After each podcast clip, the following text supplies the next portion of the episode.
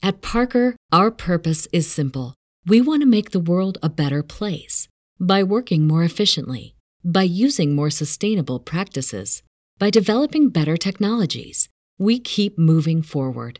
With each new idea, innovation, and partnership, we're one step closer to fulfilling our purpose every single day.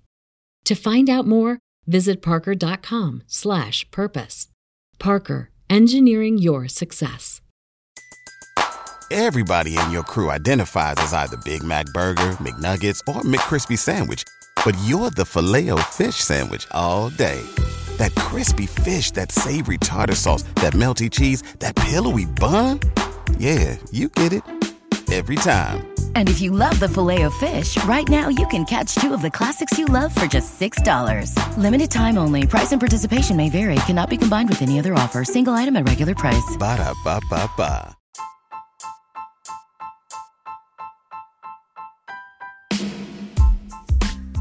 While we secure the big servers, with large processing power and storage, often overlooked are simple, microprocessing devices, deployed as part of smaller equipment.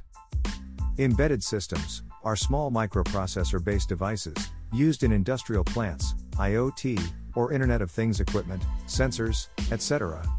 These systems may use simple communication protocols with any lightweight base operating system. These operating systems often may not be updated and thereby remain unpatched.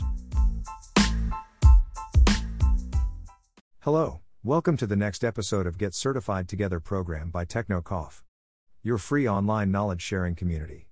Visit our website www.technicoff.com for more information.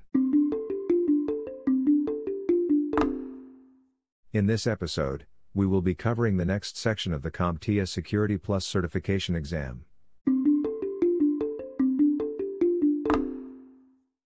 Let me start with the next topic of Section 3 for the CompTIA Security Plus exam Endpoint Security. Endpoint security is a broad topic, covering everything from the host operating system, server firmware, or user's laptop and virtual machines. Basically, whichever end device is used in an organization must be secured as part of the endpoint security. I will begin with the endpoint security for the host operating system. Host operating system security can be compromised in various ways. First, and foremost, is compromised access and the system vulnerabilities. Unauthorized access can be controlled by the IAM policies we discussed in episode 6. For fixing the vulnerabilities, we should implement an external patch management solution to apply new patches on all connected systems simultaneously. This patching can be on demand, or periodic, based on the severity and impact of the vulnerability. We have already covered in detail vulnerabilities and related terms in episode 2, covering threats, attacks, vulnerabilities. You may check it out for revising the concept. Another important solution, to keep a check on the endpoint security, is file integrity. File integrity, using hashing encryptions is also vital, to ensure security, of the critical files in the system.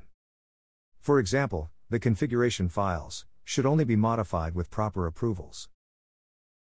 Another possible way, in which a system can be compromised, is by malicious software, more commonly known as malware. I have told you about three widely known malware in episode 2. These are viruses, worms, and Trojan horses. To overcome the risk associated with the malware, we need to plan and install the solutions to identify and mitigate malware in the system. Antivirus software, or AVS, installed on the host operating system, can perform detection and removal of malware. This antivirus software must always have the updated malware definition file to avoid missing out on any latest threats. There may be a scenario where new malware is created by hackers to attack your organization. Antivirus software, in this scenario, may not be able to detect this threat, as it will not be having up to date malware definition file.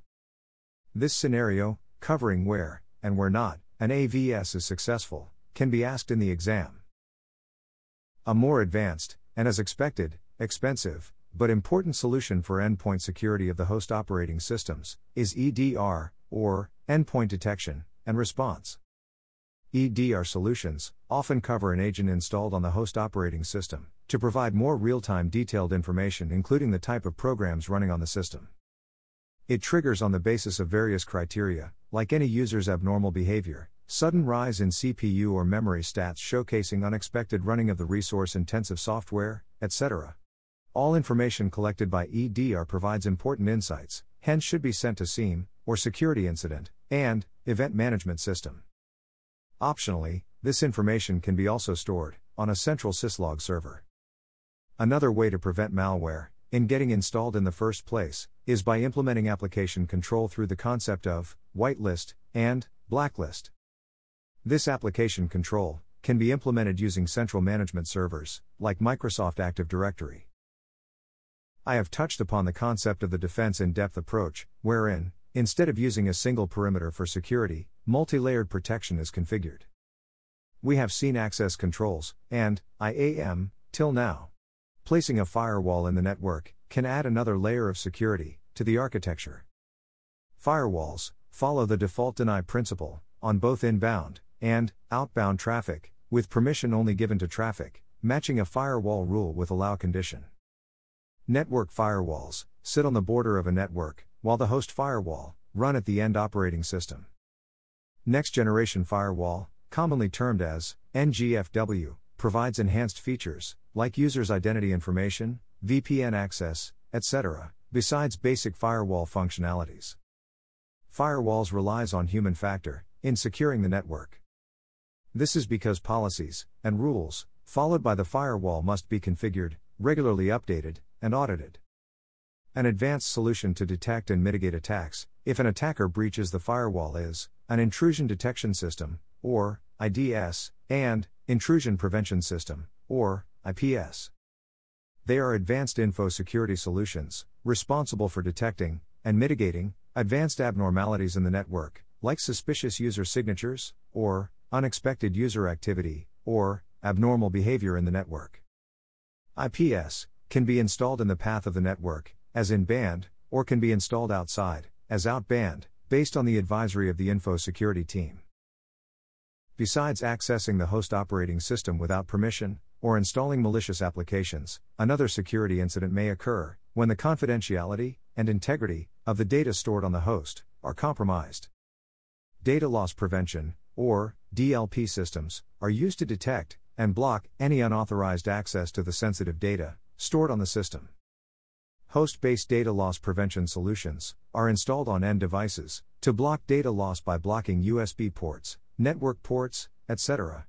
Network based data loss prevention solutions can scan the network transmission for sensitive information based on predefined formats, like license number, documents watermark, etc. For example, someone sending an email with a passport number without encryption can be blocked from the Outlook server, barring information to go out of the network. Another key aspect of endpoint security involves securing underlying hardware. Hardware security involves the security of hardware modules, like data disks, patching of firmware, etc. Let me first begin with storage disks. Storage disks on a server provide storage space for both operating system installation, storing all persistent and non persistent data. All files related to the system configuration, system logs, packages, etc. are kept on these disks. For keeping them secure, we can encrypt the data at rest. Symmetric encryption using algorithms like AES or Twofish can be used for this purpose. For more advanced security, TPM or trusted platform modules are used. TPM encrypts the whole disk, thereby making it impossible to retrieve the data if disks are removed or hardware is stolen. For enhanced security, HSM, or hardware security modules provide secure media to store the keys used in the encryption of disk and data. Just now I talked about firmware. Let us explore more on why it is used and its importance in info security. Firmware is used to hold BIOS, or Basic Input Output System. BIOS is the lightweight operating system used to load the actual host operating system whenever any system boots up by accessing the boot disk. UEFI, or Unified Extensible Firmware Interface, replaces legacy BIOS in the latest systems.